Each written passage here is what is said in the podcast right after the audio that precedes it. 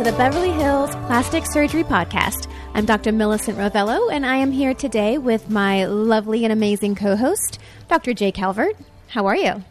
I am doing very well, and I am pretty excited about this topic.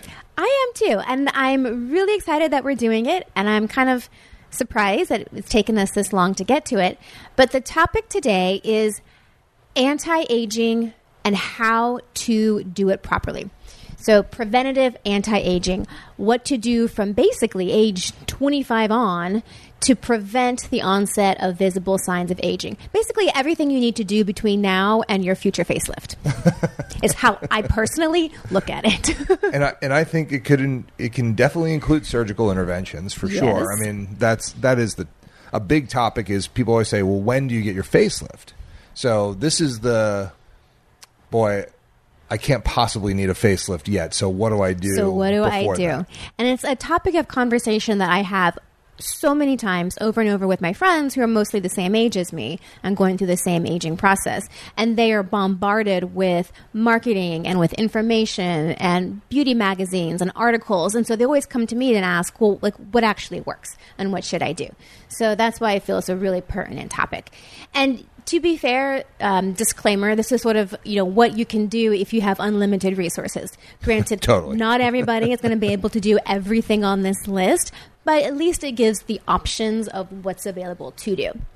And we do know that aging, I mean, obviously, you know, that old statement, you start dying the day you're born. Really depressing and morbid. But in reality, you actually start losing your youthful collagen at about age 20. At Yep. tw- age 19, 20, you start producing 1% less collagen every single year. So that's really when the onset of aging starts and when you really should actually start thinking about doing this. So this podcast should probably be marketed to like 18 year olds in, in, in all fairness. That's right. What do you do?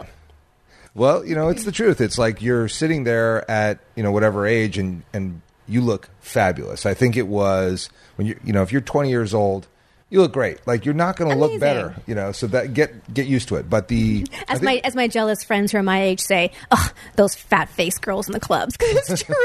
They're so plump and cute. That's right. That's the way it works.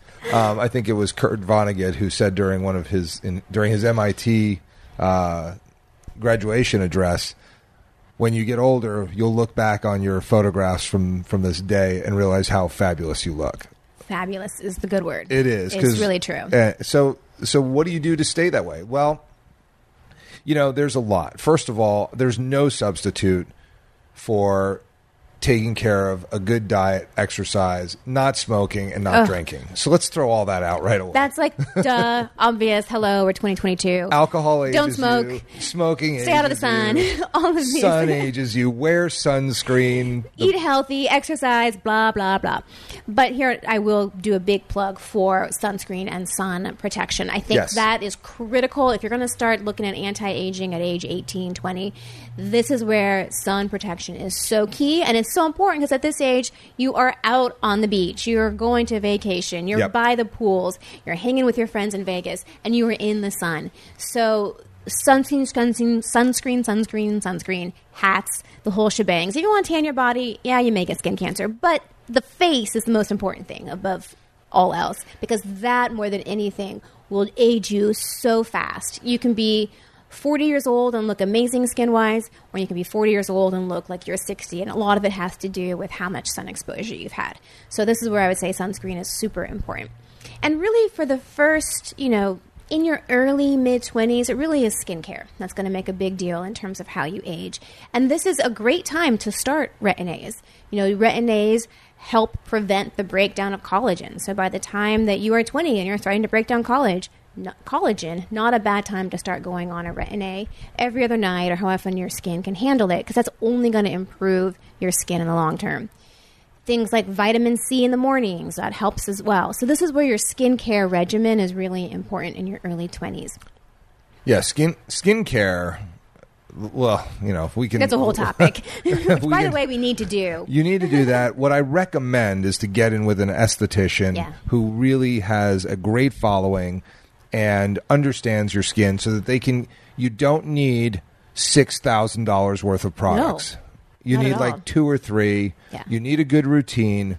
but you don't have to just spend on skin. In fact, most skin scare easy for me to say. most skincare products irritate your skin more than They help help. calm it. and a lot of them don't really actually work. You really need a good, solid two to three products. I'm going to say vitamin C, sunscreen, and Retin A in your arsenal at this age. And other than that, you're set. Like, Yep, you don't need to do a whole lot more than that. Maybe some eye cream, maybe some neck cream, but like you don't really. Those are the three main ones. And then once you start getting to you know 24, 25. That's when you might want to start thinking about Botox, and I'll reference you back to our "What's with the Botox" Yep. podcast because Our that early is- Botox are here. Only yes, because people Millicent had her first Botox when she was six years old. It's true, maybe seven, but it's true. Like you, you know, people always ask, "Well, how early is too early for Botox, and does preventative Botox actually work?" And I'm I'm going to go on the record and say I think it does.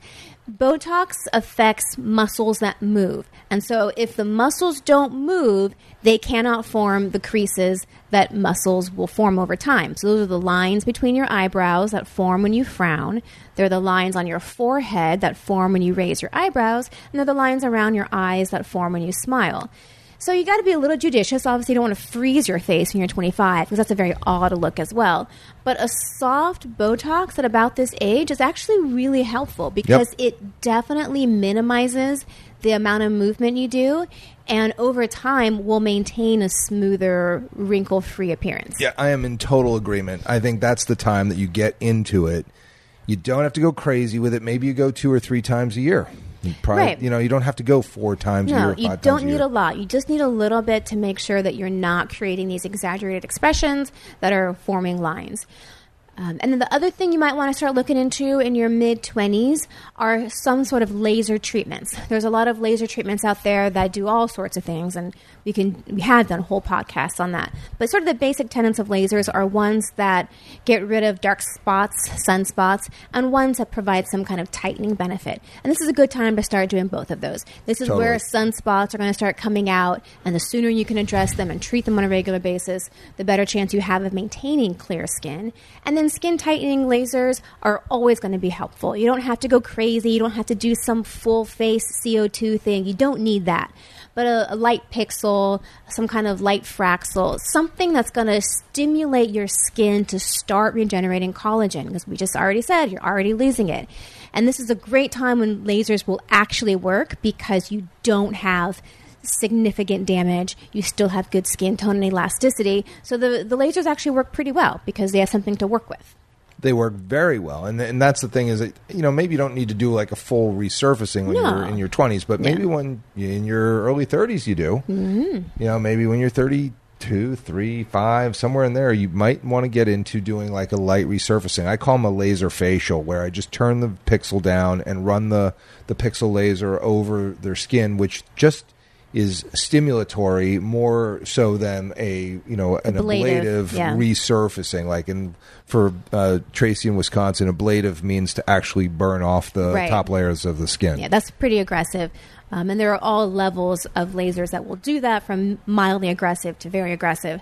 But I think starting to get that into the arsenal and something you do on Yeah. a regular basis, maybe every six months or so, is a good way to sort of stay on top of the aging effects that are happening in your skin. Microneedling Microneedling is another good one that's going to give micro trauma to the skin.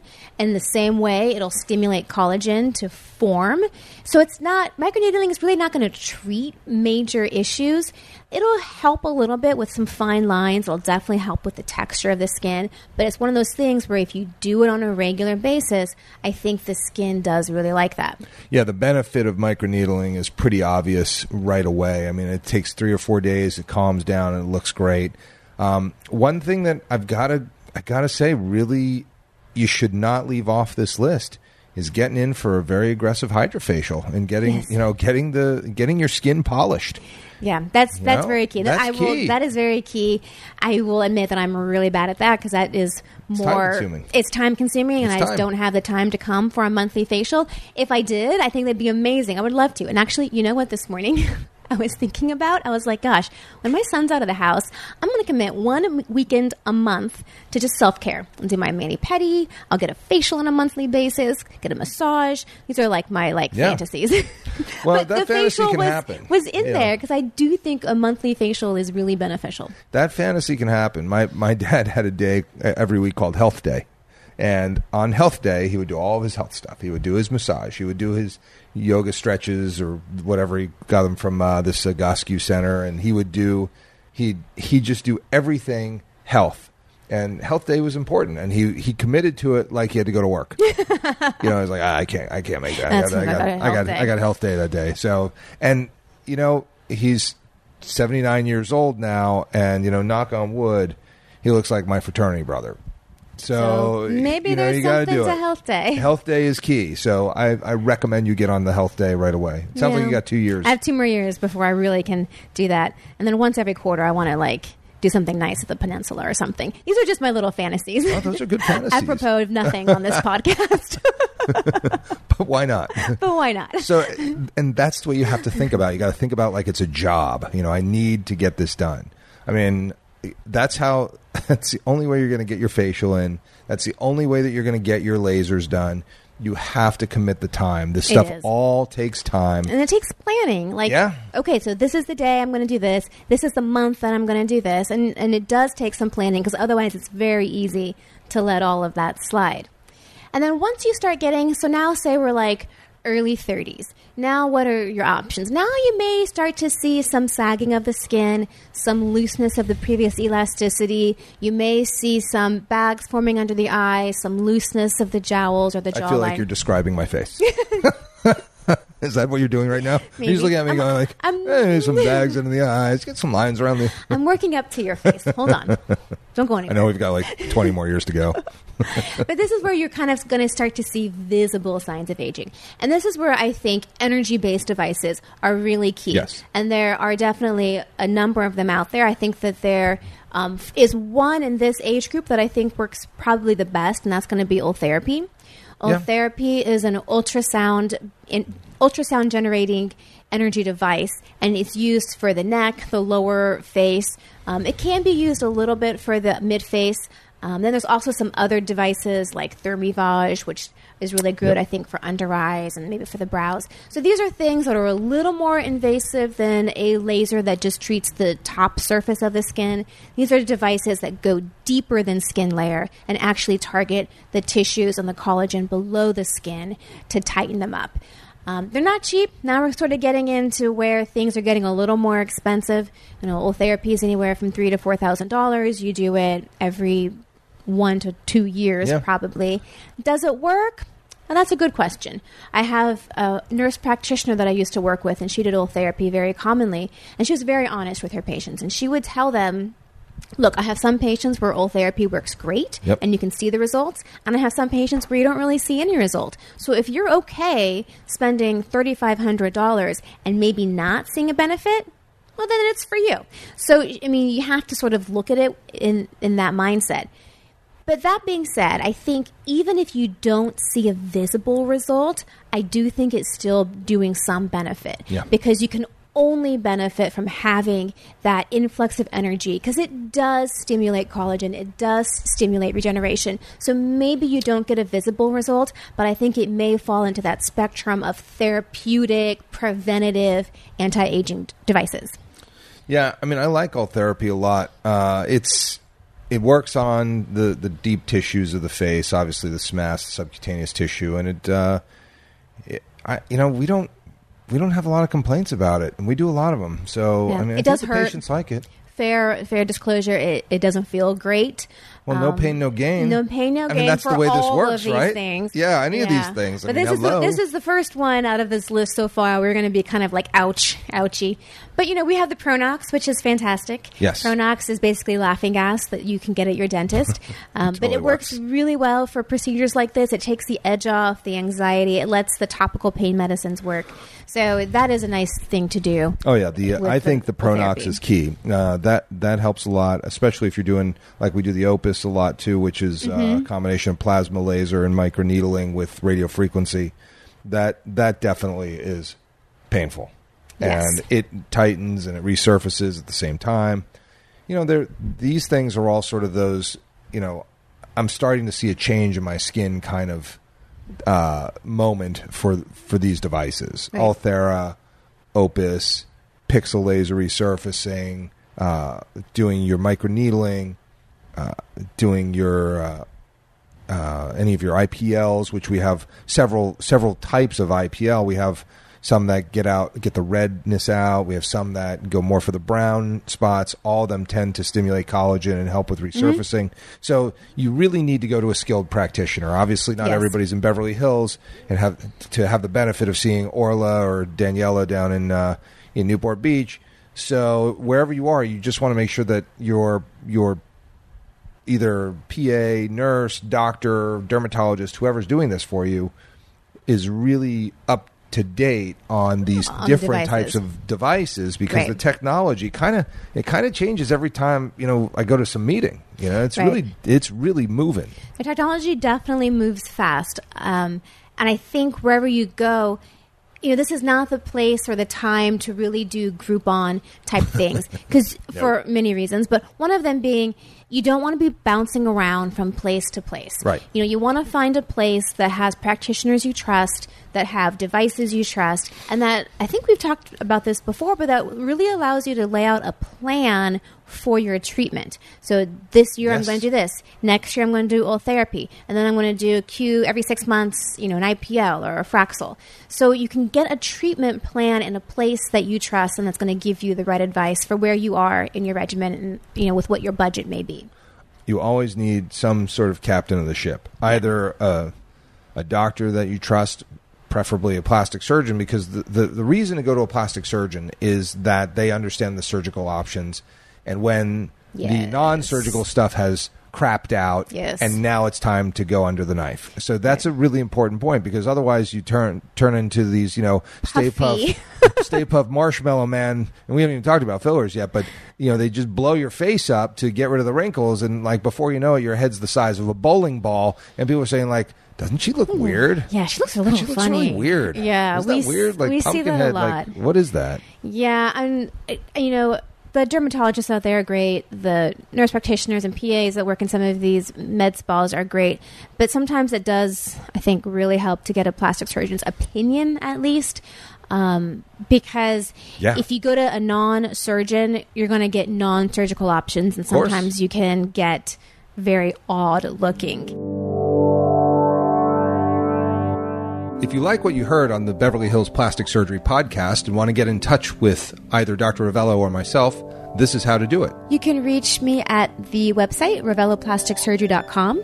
You can reach out to the office directly through the website with any questions or consult requests, or you can call the office directly at 310 954 1355.